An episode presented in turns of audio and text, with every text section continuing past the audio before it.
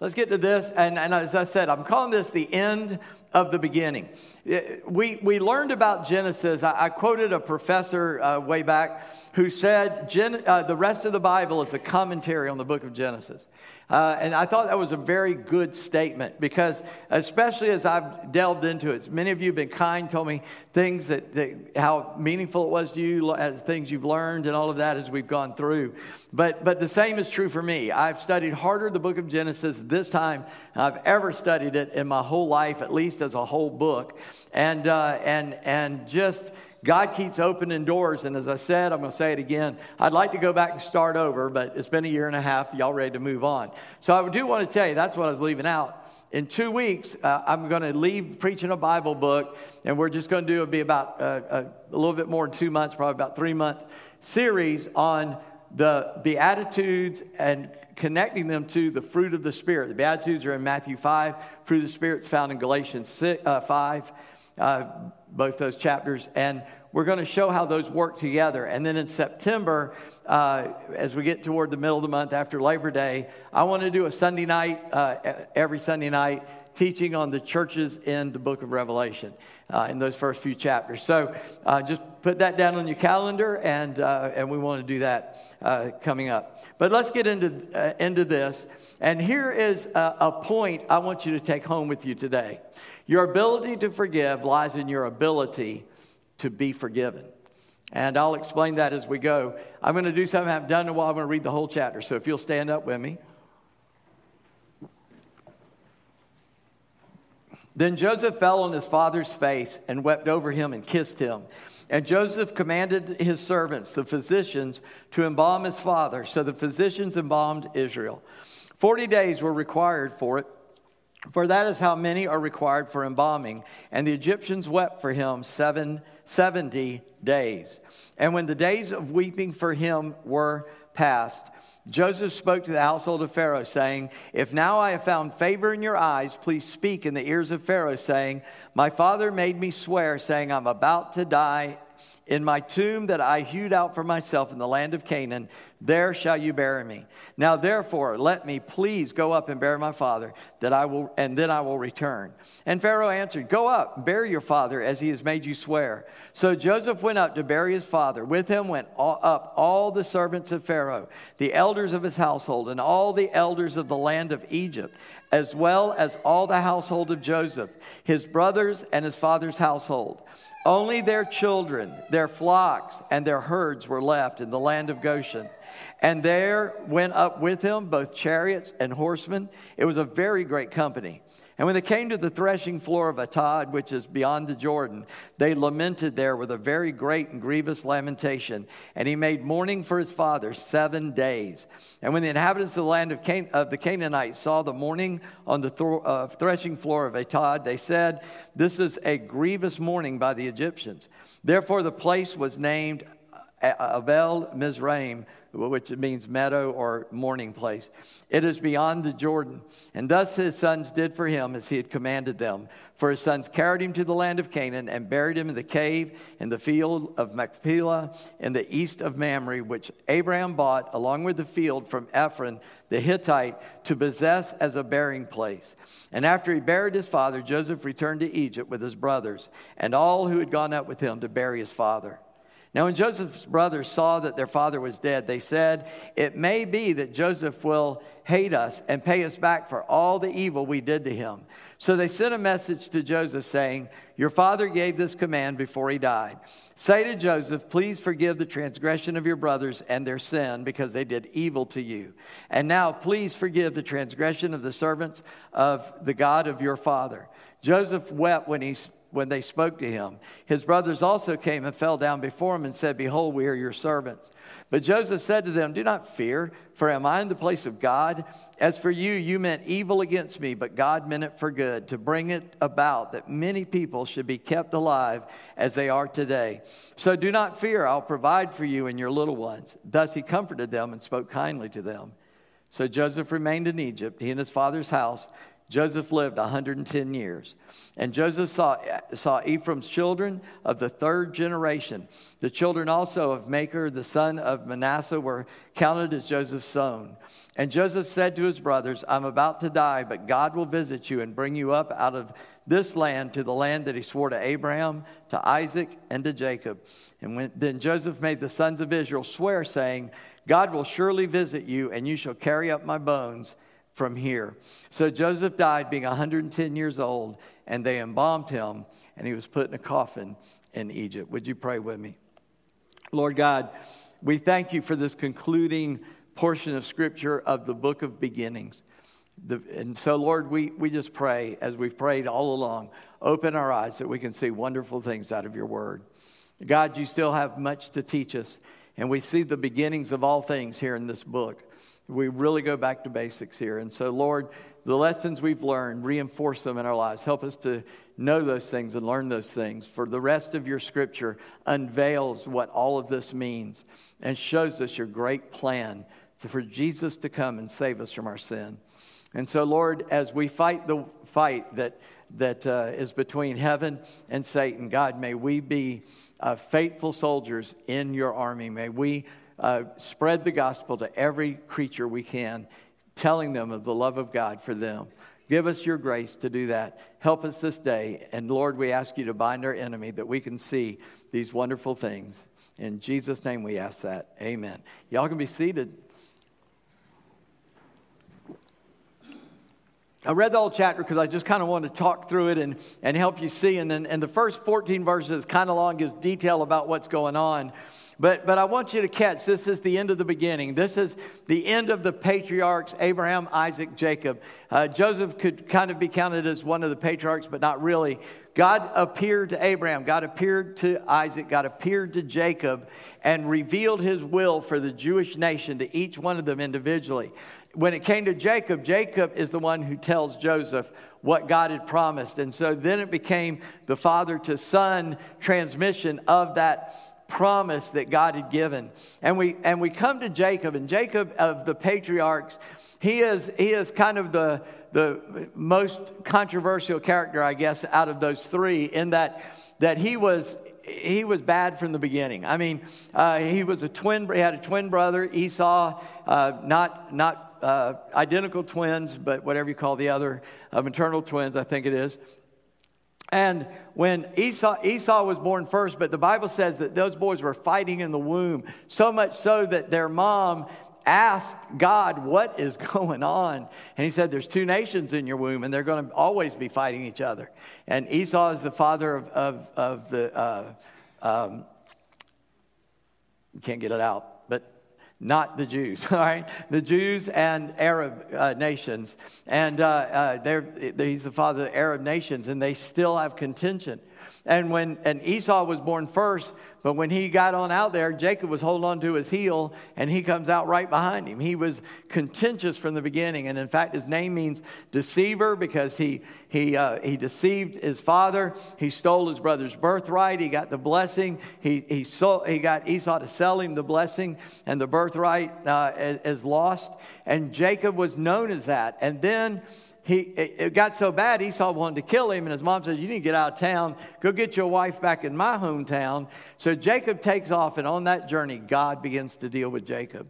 And Jacob's life begins to turn at, towards God. It's almost as if he rejected the God of his father, but God appears to him and brings him in. And, and he has a lot more trouble with his kids, with his wives, with his father in law, all of that. But he started getting all that straight. And we come down to this great famine in the book of of Genesis, uh, and God had taken Joseph and put him in charge to save his father and his brothers. And now we come to Jacob dying in the last chapter at the end. And I've just read to you what happened after Jacob died. Joseph's sorrow, how they embalmed him. Didn't know if you knew it took that long to embalm a person uh, in Egypt. They mourned for 70 days. That's a pretty long time. It's two months and 10 days if you weren't counting it up. And, uh, but, but he asked, Jacob had asked, Don't leave me here, take me back to Canaan. And I just want to pause on that point to show you something. Why did he want to go back? It's not homesickness. I mean, You know when you're dead, you don't know what they did with your body, pretty much. I mean, maybe you do, but, but you're not feeling it. Why would he want to go back? I believe it was a sign of faith. I believe that Jacob wanted to go back and say, I know all, and, and maybe preach a sermon to his sons. Guys, you're going back. One day you're going back. So take me and bury me there. I don't want to be left here in Egypt. And you, when you go back, I'm so confident God's going to keep his word. Bury me there so when you get there, I'm already there, but at least my body. You know, we kind of think that way. And say, obey him to do that. Eh, Jacob is preaching a sermon in his death that you're not going to stay in Egypt, you're going to come here. And Joseph echoes that by asking that his bones be carried back as well whenever they leave.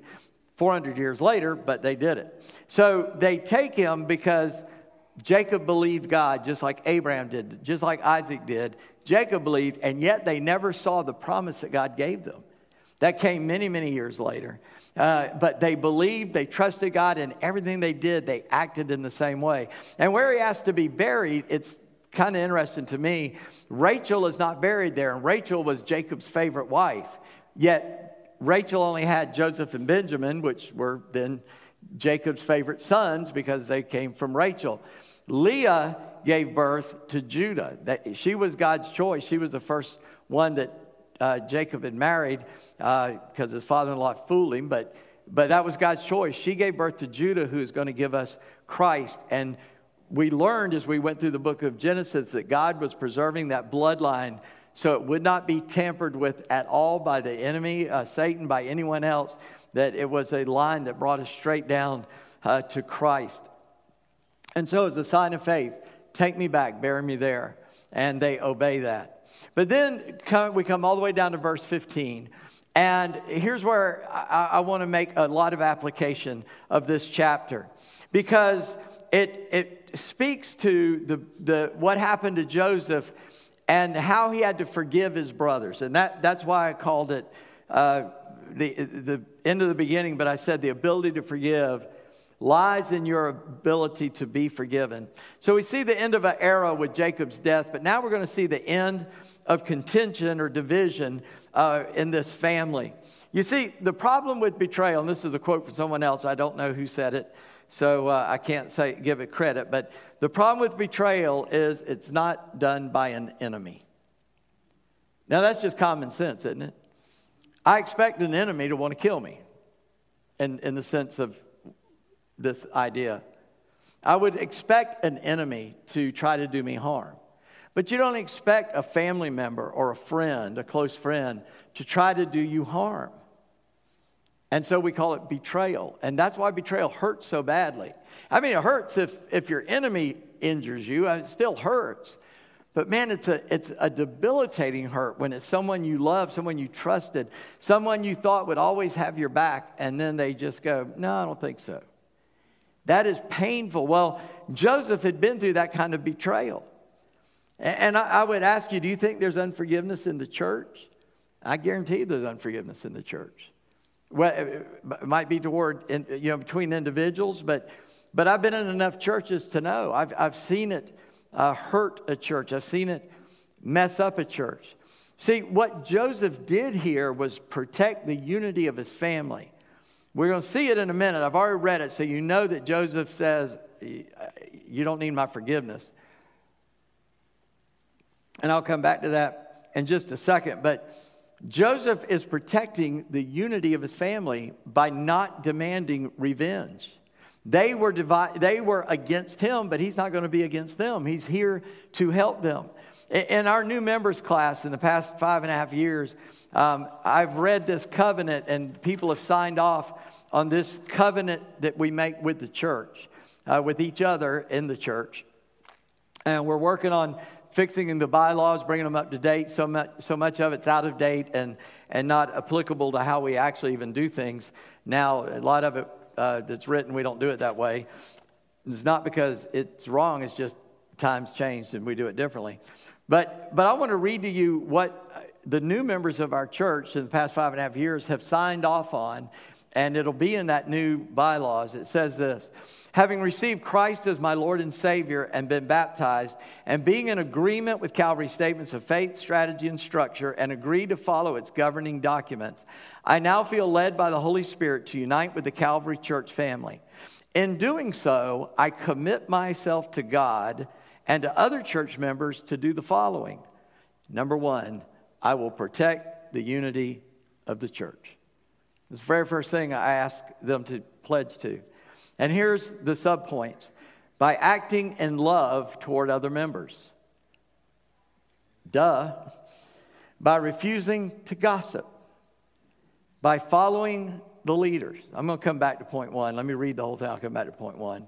I will share the responsibility of my church by praying for its growth, by inviting the unchurched to attend, by warmly welcoming those who visit. By the way, in the long version of that, we have scriptures for each one of these.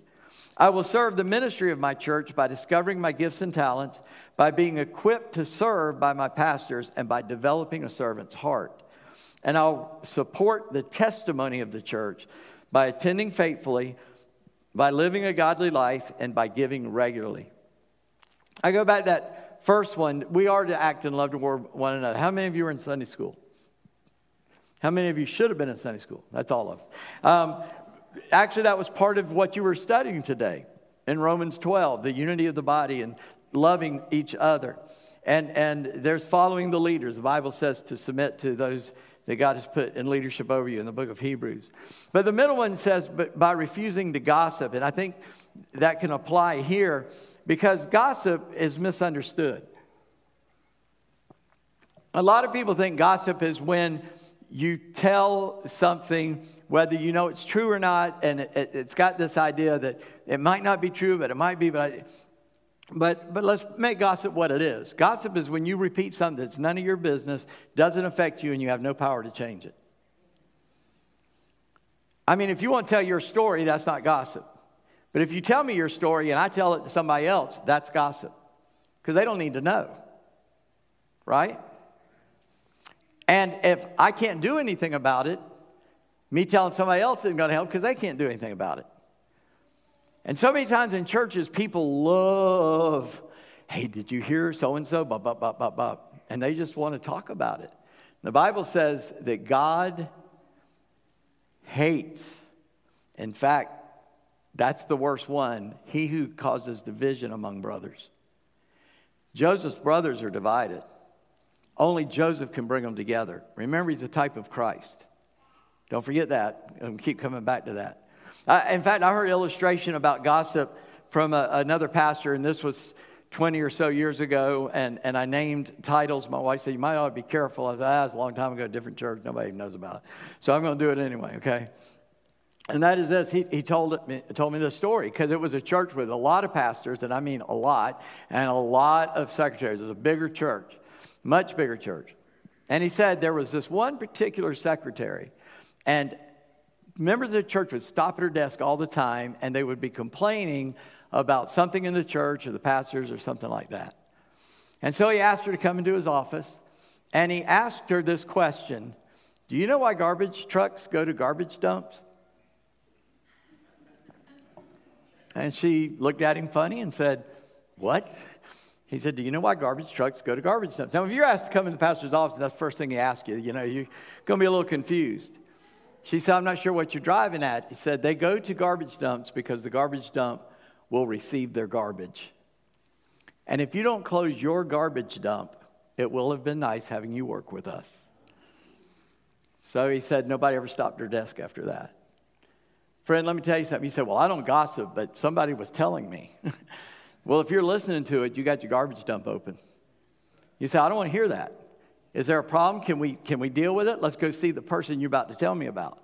I don't want to do that. Well, then I want to hear your mess. Because all it does is divide the brothers. And God condemns it. I, this week, church member told me, you know, there's people upset. What's going on with you with all this? Who? I, I said, tell them to come talk to me. They won't come talk to you please come talk to me. I promise I don't preach at you behind, you know, in my office like I do up here. All right. I, I just want to hear it. I want to help you. I want to pray with you. I want to figure it out. So do all the other pastors. We've all said this. It doesn't help to tell someone else because they can't do anything about it. You only you have to go to, to the one who can help. And, and Joseph could have gossiped, man. He could have, he could have told those Egyptians, Well, I'll tell you what my brothers did when I was a kid. As far as we know, Joseph never told anybody else. He never told any of his friends, he never told Pharaoh. We don't know. The Bible doesn't say it. But it seems that way because when they got there, everybody goes, Oh, you're Joseph's brothers. It's so good to meet you. Joseph could have said, Well, let me tell you what they're really like. He could have held a grudge. He could have just that whole time. Well, you know, I mean, y'all know what happened, right? I just make sure you know. He's going out there to check on his brothers, report to his dad. They see him coming. They said, Let's kill him. They grab, they rip his robe off of him. His dad had given a sign of authority, threw him in a pit, sat down to have supper. They're going to kill him later. Judah's trying to talk him out of actually killing him. Said, well, let's not kill him. You know, let's just try to, you know, give him an attitude adjustment or something. And Judah's gone, and a, or the ones who want to kill him were gone, and a caravan of slave traders came by, or traders, and, and Judah sells him to them just to preserve his life. And so his brothers sold him into slavery. He gets to Egypt. Somehow he gets a great job. He, he is the, uh, the butler in the home of the head of the armies of Egypt. But he had this wife that wasn't real faithful, and she tried to seduce Joseph. And when he said no, she lies about it and gets him thrown into prison. Joseph, the Bible doesn't record anything he did wrong. I'm sure he did. I'm sure he sinned. He's just a man. But the Bible's trying to paint a picture. This guy is innocent for all this to happen to him. He didn't do anything his brothers caused that. He didn't do anything to Potiphar's wife to cause that, but he goes into prison. He's in there a while, and there's two guys that come out of the, uh, the Pharaoh's home and one was this baker, one was this uh, wine taster. And they had this weird dream. Joseph interprets the dream, says, You're going to go back in three days, but they're going to hang you, but you're going back in three days, and you will uh, be restored to your position. Don't forget me when you get there. Got it. Did you notice that? Three days, then death and life. Picture of what Christ did. He died for us, and his death paid for our sin, and he rose from the dead. There's a picture there. But guess what? The guy who was saved forgot for two more years. Joseph's in prison, two years. He could have been going, I can't believe I'm still in prison. Ah, man, when I get a hold of my brothers, I'm going to do something. When he gets out of prison, it's because Pharaoh had a dream, and he goes and interprets Pharaoh's dream, and he went from prison to being the steward of, of Egypt in a day. Now, I was just explaining the word steward, my name, but I don't spell it with a D. It's a T on the end, just in case you're confused. But the Bible word is steward. It's, it's a word in English, and it, what it means is the keeper of the king's possessions. So if the king had to go off, he would appoint a steward to stay in, and that became a family name, at least for me, uh, because the king didn't come back and the stewards became the kings eventually. King James, that started Jamestown, his last name was Stuart. He was the sixth Stuart king of Scotland, the first of England. And so that name evolved into that, that understanding. And Joseph, in a day, becomes the keeper of all of Pharaoh's stuff. Pharaoh said, You know what? You can do this better than me. I'm just going to sit back and let you handle it. So Joseph has complete power. If he'd held on to a grudge, if he wanted to tell, hey, hey, I've got this problem. I got these 11 brothers. Well, 10 of them, they are not too good. And this is what they did. This is how I got to you. This is how I even got here. I want to go kill them. And the Pharaoh would have went, sure, go ahead, whatever. Joseph could have sent a hit squad from, the, from Egypt's armies to do it. But we see no hint of that in Scripture at all. We don't see a grudge. We don't see vengeance. We don't see gossip. We don't see any of that. Rather, we only see forgiveness. You see, Joseph is a picture of Christ, right? All we see is forgiveness. And these brothers are still worried about it. I read it in here. It's amazing. You see, a guilty conscience will do that to you. In the Old Testament, they had a sacrificial system that God put into place, and they would sacrifice lambs and goats and bulls and all of that. When we come to the book of Hebrews, it says the problem with those things were they were only a picture of what Christ was going to do, number one, and it, it was a ceremonial cleansing, and if you did that, you were saying, you were saying, I trust that God's going to take care of my sin one day, basically. That one day God's going to deal with it, but he had them sacrificing things to show it's going to take blood to cleanse us of our sin.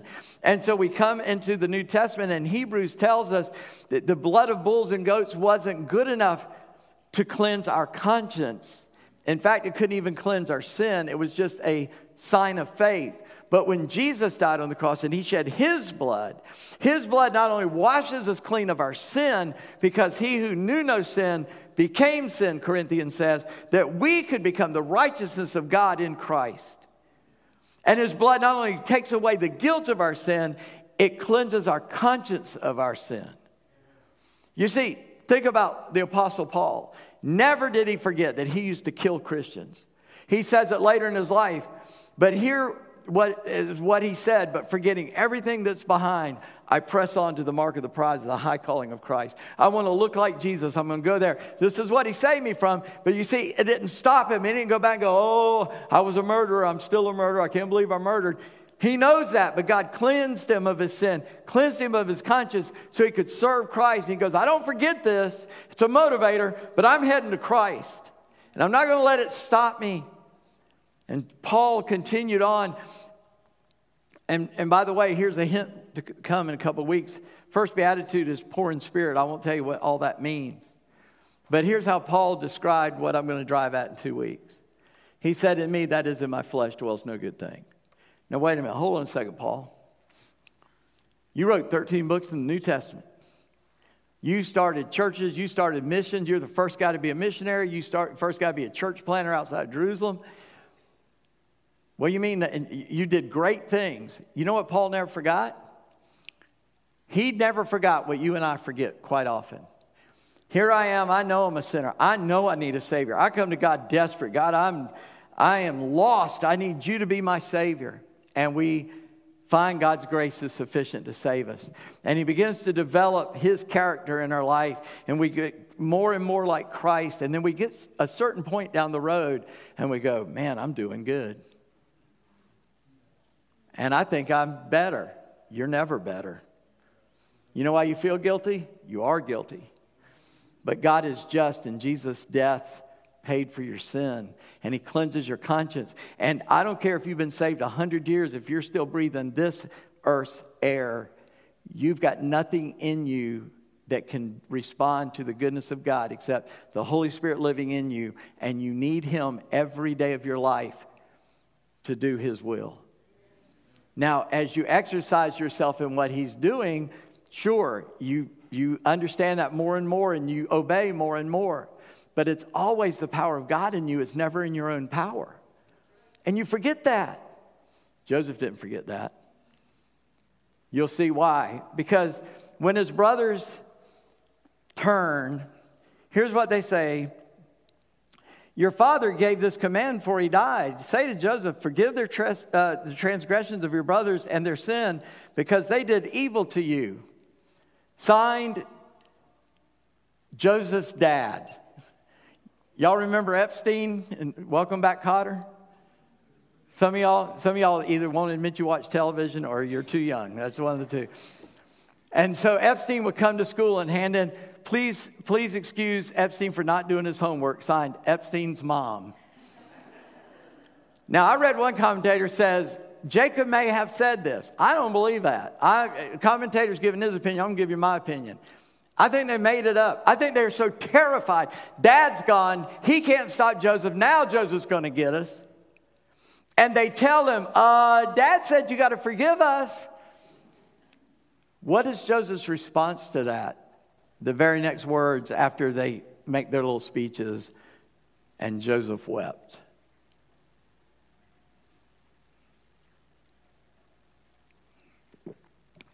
Why would he weep? Because his brothers didn't understand how much he loved them. He had the power to kill them. They'd already be dead if he'd wanted them dead. And yet they didn't believe it. 17 years now they've been back together. And Joseph's never made a move against them, never hinted at anything.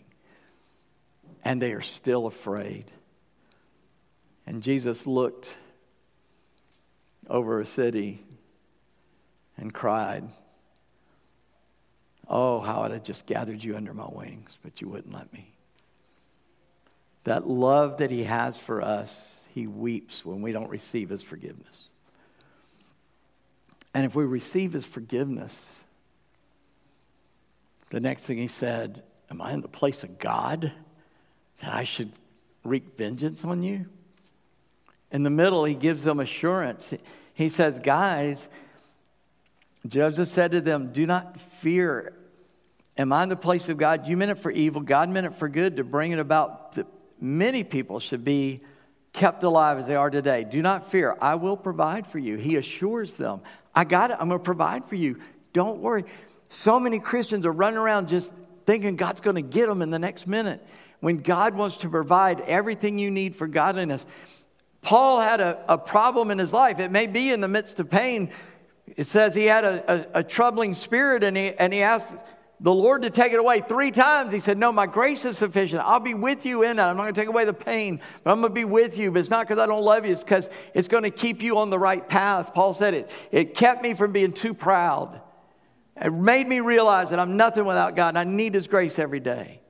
Joseph it just gives them grace and he says, He made him cry, Guys, I love you. I'm going to provide for you. Am I in the place of God to judge you? And you see, that's what we forget. We see people and they do bad things and we want to judge them. They are only doing what the enemy who has captured them, our enemy who has captured them, tells them to do. They need deliverance. Joseph's family needed deliverance. Joseph brings unity to his family so that Jesus can be born. I'm not saying Joseph understood this at that time, but that's why God is doing this through Joseph, is so that Jesus could come through that nation to us from the tribe of Judah, so that the righteous Son of God, born of a virgin, could be born, live a perfect life, and take on our sin and nail it to a cross. And God says to us that when we're forgiven, we have to forgive others. After he taught us the Lord's Prayer, he says, Because if you don't forgive your brothers their sins, God won't forgive you yours. Because God has forgiven us of infinitely more than we'll ever have to forgive somebody else for. Because our sin is against God. Someone's sin against us is just a sin against us, but our sin is against God. And if God can forgive us, we have to forgive. Well, then Joseph dies. This book ends with his death and his funeral. You heard it. He lived a long time. He, he got to see the third generation of one of his sons. And then when Joseph's about to die, he says to his brothers who aren't dead yet, that's kind of amazing because Joseph's the second youngest. I mean, he's just before the baby. And yet some of his brothers are outliving him, and he's 110. And he says, When you go back to Canaan, take my bones with you. He knows they're going back too. He has that same faith. When Christ died, was buried, and rose again, what did he say? I'm going to leave you behind, but I'm not going to leave you alone. I'm going to give you a comforter. But where I'm going, I'm going to take you there later. And so we can be together forever. That's John 14. In my Father's house are many mansions. If it weren't so, I'd have told you. But I'm going to go prepare a place for you. When I got it fixed, I'm going to call you up and you'll come to me. Well, how can we apply this? Well, a couple of things, three things actually. First of all, have you come to a place in your life where you've asked for forgiveness, where you've repented of your sin from God? You've asked forgiveness from God, where you've gone to God and said, God, here's my mess. Please forgive me of it. Take my life. I'm yours because God will cleanse your conscience. I'm not saying you'll never sin again, but you will know that God has forgiven you of those sins. And even as you go forward, His forgiveness is always present with you. And then, secondly, have you forgiven people around you? What is your reaction to people? I know that in my flesh, I have a tendency to react wrongly to people. And many times I have to go and apologize because I just that first reaction is usually the wrong one. I could give you a hundred examples out of my own life where I've really messed up and God's had to fix it. But guess what? God can change you, and God is changing me so that I don't do that so much. Do you say, I'm going to get them back? I'm going to do this? I'm going to, no. Or is your reaction, you know what? God loves you and you need some help. And I want to love you and pray for you and help you. And then, thirdly, With whom do you need to reconcile and restore relationship? Maybe you're the one holding the grudge. Maybe you're the one that wants vengeance. God said, I'm the only one who can judge perfectly. Let me handle the revenge. You just love people. And I will give you my love so that you can love others. I know people aggravate other people. It's, God brings sandpaper in our lives to help sand off the rough edges, make us look more like Jesus. So accept that kind of pain as Paul did, as Joseph did, as Christ did, to be reminders of the grace of God to live here and now.